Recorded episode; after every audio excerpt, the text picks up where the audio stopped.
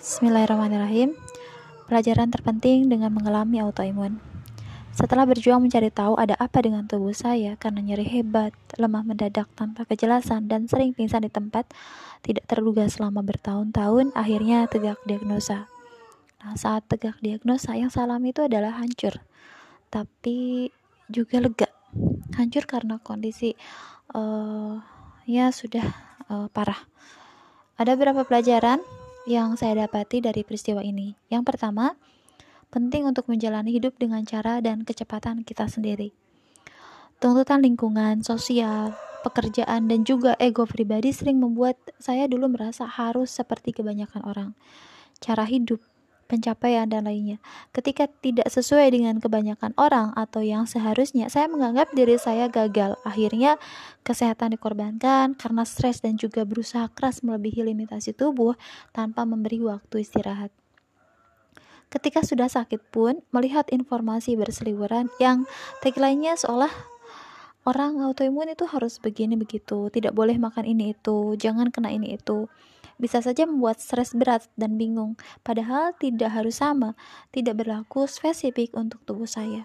Hanya informasi global yang sifatnya belum jelas sesuai konteks kondisi saya. Sejak sakit sampai sekarang saya menyadari dan melatih bahwa starting point orang itu berbeda, kondisi berbeda, privilege berbeda, tujuan hidup juga beda. Jadi harus bisa tahu cara hidup dan kecepatan kita sendiri.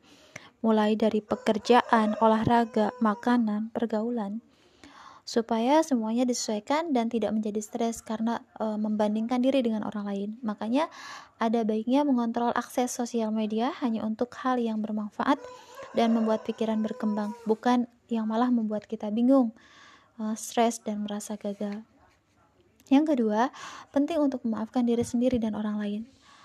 Banyak kesalahan saya yang berperan dalam penyakit yang dialami, misal pada pola istirahat dan makan, keengganan mencari tahu dari sumber yang benar, dan ada juga peran orang lain misalnya salah diagnosis, salah obat, stigma lingkungan, perlakuan keluarga, dan orang dekat yang semakin menyakiti hati, bahkan dalam kondisi menderita. Namun saya menyadari bahwa memaafkan diri sendiri dan orang lain adalah jalan menuju kesembuhan.